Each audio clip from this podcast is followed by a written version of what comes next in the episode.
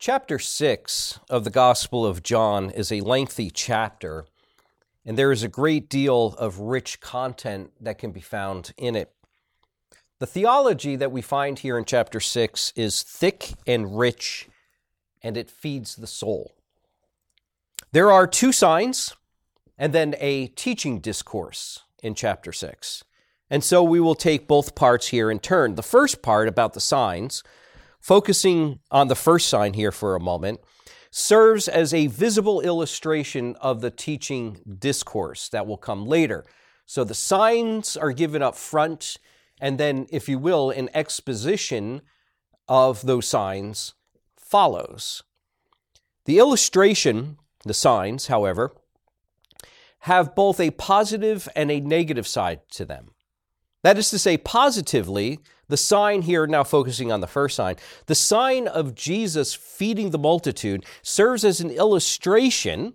It's an illustration, it's a sign of his saving work as him who is the bread of life. Negatively, as elsewhere, he uses the earthly bread as a contrast to the heavenly bread. So the earthly bread that he gives to feed the multitude is not the ultimate bread that the multitude ought to crave. Rather, the multitude ought to crave the heavenly bread, such that his hearers are exhorted to not seek the former, namely the earthly bread, but rather to seek the latter, the heavenly bread. The second part is a didactic discourse. Now, there's a lot here, more than we can possibly cover in any extensive detail in the course of this particular lecture. But our focus here will be upon particularly Jesus as he reveals himself as the bread of life. Our focus will be upon here Jesus as he reveals himself as the bread of life. Here again, the heavenly and earthly are contrasted. Jesus proclaims himself as the true bread. And remember what that word true means it means from heaven. He is the true bread that comes down from heaven. So, first, the signs that illustrate the person and work of Jesus. For our purposes here, our primary emphasis will be upon the feeding of the 5,000 in verses 1 through 15 though certainly not to the exclusion of the sign that Jesus performs when he walks on the sea, verses 16 through 21. And in fact, our first observation does include both of those stories. So here's the first observation about both of those stories. There is one thing that should be noted about both stories, particularly as emphasis is given in these stories upon the grassy mountain on the one hand and the still sea on the other. Now, there are some features of these two accounts that bring to mind Psalm 23. The detail in verse 10 about there being much grass, and then later on about the calming of the sea, gives us the hint here that we ought to be thinking of Psalm 23. In these two signs, the feeding of the multitude and the walking on the calm sea, Jesus shows himself to be the good shepherd of his people. And he makes his followers, you see, in verse 10, to lie down in green pastures. And so he satisfies there all of their needs.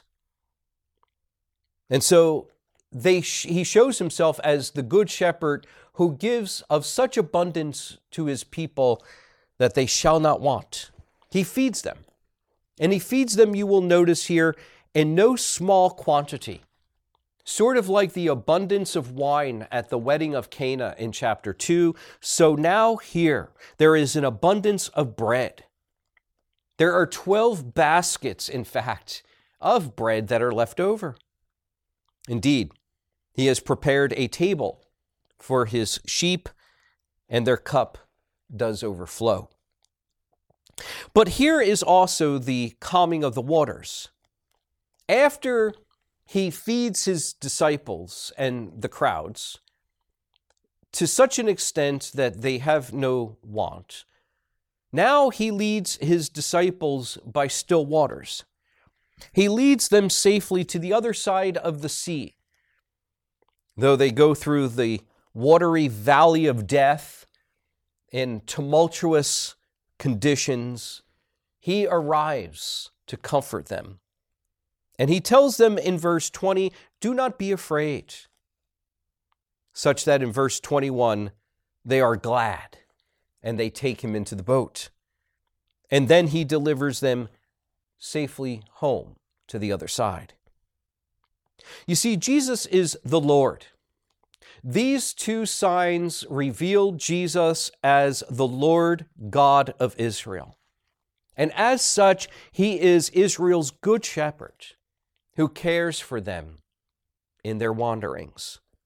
This is a theme we'll develop more later on in chapter 10. Also, note how Jesus is portrayed here as, verse 14, the prophet coming into the world. This is possibly a reference to the prophet that is like unto Moses prophesied in Deuteronomy 18:15. But the story has other Old Testament forerunners as well, Old Testament parallels. The first Old Testament parallel is found in 2 Kings chapter 4. There we are told about the prophet Elisha. And he performs many signs, including multiplying oil for the widow, verses 1 through 7 of 2 Kings 4. Elisha also multiplies the grain and the barley loaves, verses 42 to 44 in 2 Kings 4. So the theme of multiplication and the multiplication of sustenance is clear here in 2 Kings 4. So that now the connection that we ought to begin to see here becomes at once clear. Jesus, like Elisha, provides a table feast for his sheep, and his people shall not want as he comes as the prophet into the world. The second Old Testament parallel has in view the abundance of the meal. And here I'm thinking of Isaiah chapter 25, verses 6 and following, Isaiah chapter 49, verses 9 and following. In this way, the, the signs that Jesus performs parallels, as we indicated earlier, also the miracle at Cana. Together, the miracle at Cana and the miracle on the grassy mountain harken back to the witness of Isaiah, particularly as Isaiah is relaying to us a vision of the future. And the vision of a future that is characterized by the abundance of bread and wine. We indicated this already in a previous lesson. But in Isaiah 25, just to refresh our memory, Isaiah 25, verse 6, it says this On this mountain, notice the mountain that is referred to here, on this mountain, the Lord of hosts will make for all peoples a feast of rich food, a feast of well aged wine of rich food full of marrow, of aged wine, well refined. And then later on, he goes on in the prophecy of Isaiah chapter 49, where it says this Thus says the Lord, in a time of favor I have answered you, in a day of salvation I have helped you. I will keep you and give you as a covenant people to establish the land, to approbation of the desolate heritages saying to the prisoners, Come out, to those who are in darkness, appear. They shall feed along the ways. On all bare heights shall be their pasture. They shall not hunger or thirst, neither scorching wind nor sun shall strike them. For he who has pity on them will lead them, and by springs of water will guide them. In Isaiah 49, we are introduced to the servant of the Lord. In verse 8, we see it speaks of the coming restoration of Israel. Presumably, this restoration will be accomplished by the suffering servant. And in this restoration, verse 9, the prisoner will be set free. Those in darkness, we are told, will see a great light. And like sheep, we are told, they will feed during their sojourning. Even on the heights of a mountain, there will be pasture for them. And so they will neither hunger nor thirst, verse 10 of Isaiah's prophecy, chapter 49, and they will be guided by springs of water.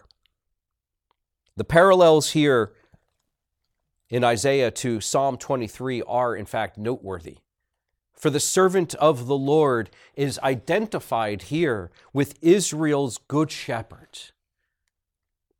Third, the Old Testament parallel that is found in Exodus and the desert wanderings. Now, this too is not dis- disconnected from Psalm 23. Some scholars have noted that Psalm 23 is a sojourner's psalm. It tells of God's shepherding care for his people as he leads them from the harsh realities of wilderness life into a verdant land of milk and honey. Be that as it may, what is clear here is the way that the Lord feeds his people.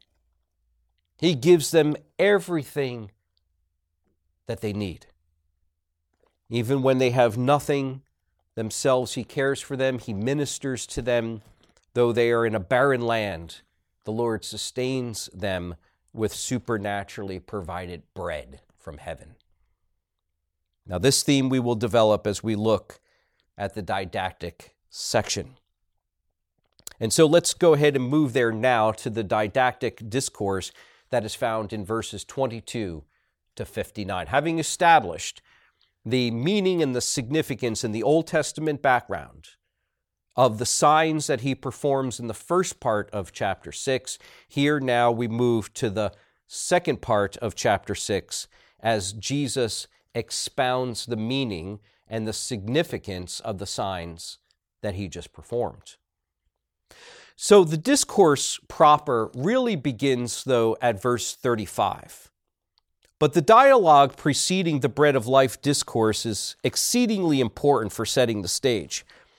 The disciples are, are seeking Jesus as he has gone to Capernaum, and Jesus issues a rebuke to them. Why does he issue a rebuke? For, for seeking him for all the wrong reasons. Now, of course, this is nothing that, orig- that is new or original to the disciples. People have been trying to seek Jesus for all the wrong reasons ever since and even before. Why are they why are they seeking him? Verse 26 makes clear they seek him for the free bread.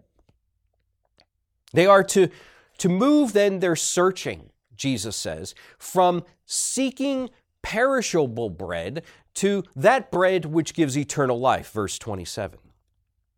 This is given and received. This bread is given and it is received by faith in him who was sent from God. Verse 29. Then they will ask him for a sign. Verse 30.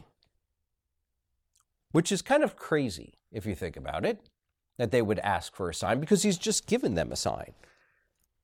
They then talk about how, how the fathers ate bread from Moses, verse 31. And Jesus is quick to correct them that it is God who gave the bread, not Moses. But God gives a different kind of bread now, and this is Jesus' point for which he rebukes them. God is giving them a different kind of bread, a better bread, a bread from heaven. They are excited about this bread. Give us this bread. Give it to us always. Now, this dialogue reminds us of Jesus speaking to the Samaritan woman at the well. She too wanted water that would quench her thirst forever. Give me this water always, she says. She's thinking of earthly water. She's thinking of Jesus as somebody who will make her life more convenient, easier, and she misses the entire point of what Jesus is bringing altogether. She misses the point of what Jesus is communicating to her just as here the disciples are missing the point of what Jesus is communicating to them, namely, that the water that he brings, that the bread that he offers, is water and bread that leads to eternal life, not to the sustenance of mere temporal life. And so that brings us to verse 35, which really does begin the bread of life discourse proper. The disciples don't seem to be picking up on what Jesus has been saying. This idea of slowness to understand is a theme throughout the Gospel of John, and frankly, it's a theme throughout the Synoptic Gospels as well, the way in which the disciples are slow to understand. We saw it before with Nicodemus. He didn't get the heavenly meaning of what Jesus was saying about being born again. The woman at the well is slow to understand the heavenly nature of the water. And here the disciples are slow to understand the true meaning of this bread that comes from heaven. So Jesus just comes out and says it plainly I am the bread of life. Those who come to him will never hunger. The satisfaction of hunger, however, is not of a this worldly kind of satisfaction. It is entirely redemptive in nature, and therefore it is better than a this worldly satisfaction of earthly provision. It is entirely redemptive in nature, and it is eschatological in its scope. For this bread that has come from heaven is the last and final bread that mankind will ever need for life everlasting. This bread comes from heaven, and it is to redeem all those that the Father has given him. And these, those that the Father has given him, Jesus goes on to explain, he will never cast out. That this assurance of never being cast out is eschatological, is made clear in verse 40 because Jesus explains that those who believe upon the Son, the Son will raise up on the last day. Now, it's worth our attention to unpack the rich doctrine of salvation that's in view here. Here we have, in sort of a nutshell, in this section of John 6, the glories of the Reformed Ordo Salutis, or the order of salvation. Embedded, as it were, within the redemptive historical truth of what is being proclaimed here is the glorious Ordo Salutis of a reformed soteriology. Jesus comes from heaven. What does that mean for his people? When he comes as the bread of heaven, he comes to save all those that the Father has sent him to save. And since he comes to save those that the Father has sent him to save, he saves them completely and to the uttermost. He saves them and only them. Not one more and not one less. Only them. Only them will come to him, he explains. And the bread from heaven we are told by Jesus, will preserve those who come to him even unto the end.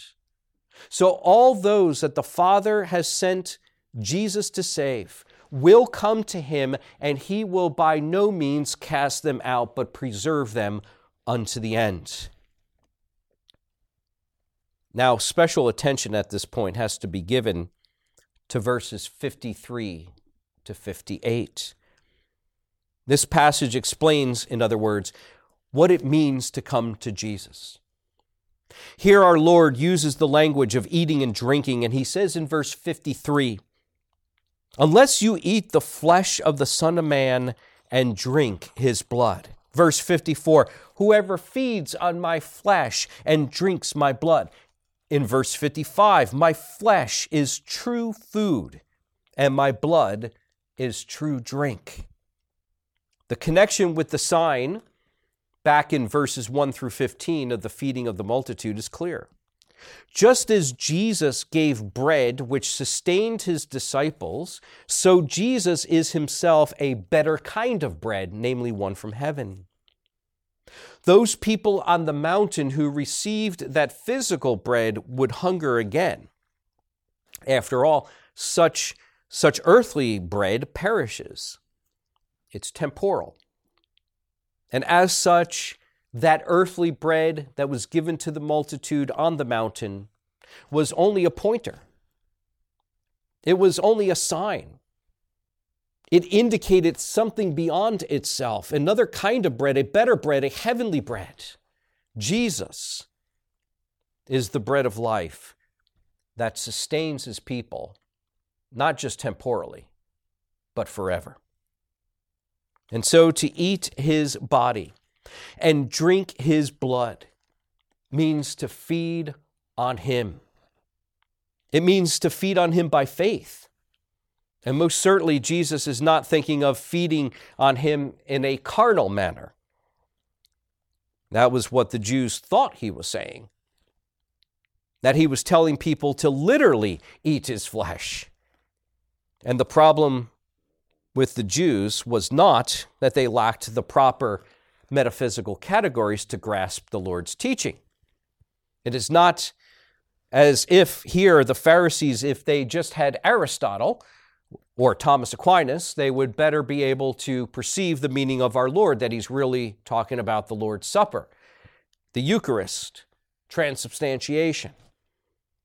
But no, they have missed the point completely, and we might add, so has the Roman Catholic Church and its understanding of the doctrine of the Eucharist. Jesus' point all along has not that we need to eat his flesh and drink his blood in a carnal manner, but his whole point all along is that we must feed upon him by faith in what he has done with his body in breaking it for our sins and shedding his blood for our sins. Now, what then, we might ask, is the relationship between this discourse and the Eucharist? It is often believed, particularly by Catholic scholars, that this is John's version of the Eucharistic account, the Last Supper. That is because, in part, there is no Last Supper account given to us by John in his Gospel. And so they read the language here eat my flesh as teaching about the nature of the Eucharist, these Roman Catholic scholars do. That is, that when we eat the bread, we eat the flesh of Christ, as they contend. But Calvin is much more judicious here.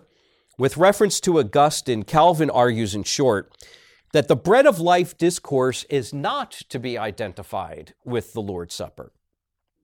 Rather, it is an event and a teaching which anticipates the Last Supper and is the, the substance of that which the supper later on would become a sign. So the supper later on becomes a sign of the reality that Jesus here is teaching us in John 6. The supper is the sign. The flesh of Christ that we are to eat is the reality and we fellowship with the flesh of Christ through the sign when it is received by faith. For when we eat the bread, having already eaten the flesh of Christ by faith, there we really and we truly at the Lord's Supper feed upon Him, not after a carnal, literal manner, as the Pharisees would have it, but rather by faith in a spiritual manner. So much more needs to be said about this chapter. We've only given it a very brief overview. But following our theme, it's important to remember what it is that Jesus is doing here. What is our takeaway? Remember, this is a study in the truth. Jesus is the true bread. Not that the other bread that he fed the multitude with was false bread, no, but the multitude fed upon bread which points to the true bread that comes from heaven and feeds us abundantly unto eternal life. Now, this is no Neoplatonic form versus matter thing that's going on here. Jesus, the true bread from heaven, is a redemptive historical reality. Jesus, the true bread from heaven, is indicative of eschatological sustenance. For Jesus brings us to the place from whence he came, even our eternal heavenly rest. In this way, Jesus is the eschatological bread of life. And finally, as we end this lesson, a word of edification. In seasons of doubt, be assured and revisit this passage time and again. There is no more comforting passage in seasons of doubt than this one. For this passage teaches you that your salvation has been secured by Him who is the bread of life, if indeed you have eaten of His body and you have drunk of His blood by faith. Because all who come to Him have been redeemed by his body and blood. And those are the ones that the Father has given him from eternity past. These are the ones you, if you are in Christ, you are the one among many who have been entrusted to him who is the bread of life from eternity past to eternity future. And Jesus we are told here, will not lose one of those for whom he laid down his life, but rather he will raise you, he will raise us up all again on the last day. And nothing can thwart the work and the will of our triune God. To him be all praise and glory, both now and forevermore.